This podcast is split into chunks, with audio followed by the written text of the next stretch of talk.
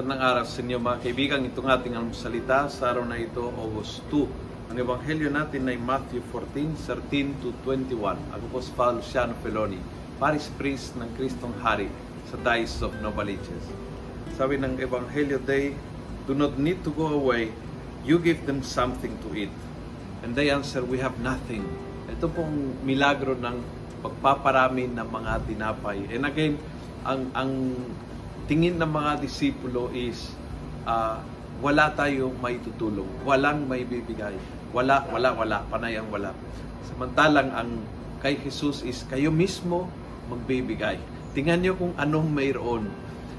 Yung puhunan nyo, yan ay puhunan ng milagro.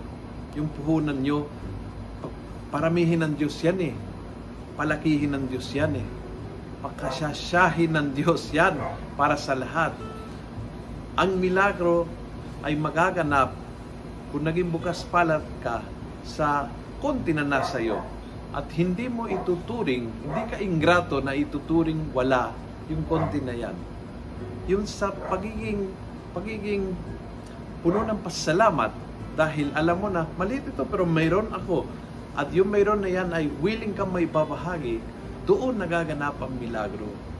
And uh, tayo lahat may maitutulong sa problema ng pamilya, sa solusyon para lusutang itong COVID, sa problema ng ekonomiya ng bansa, sa opisina mo, sa lahat. Mayroon po tayong maitutulong kahit konti. Yung konti na yan ay ang umpisa ng pagpaparami. Tandaan mo yan.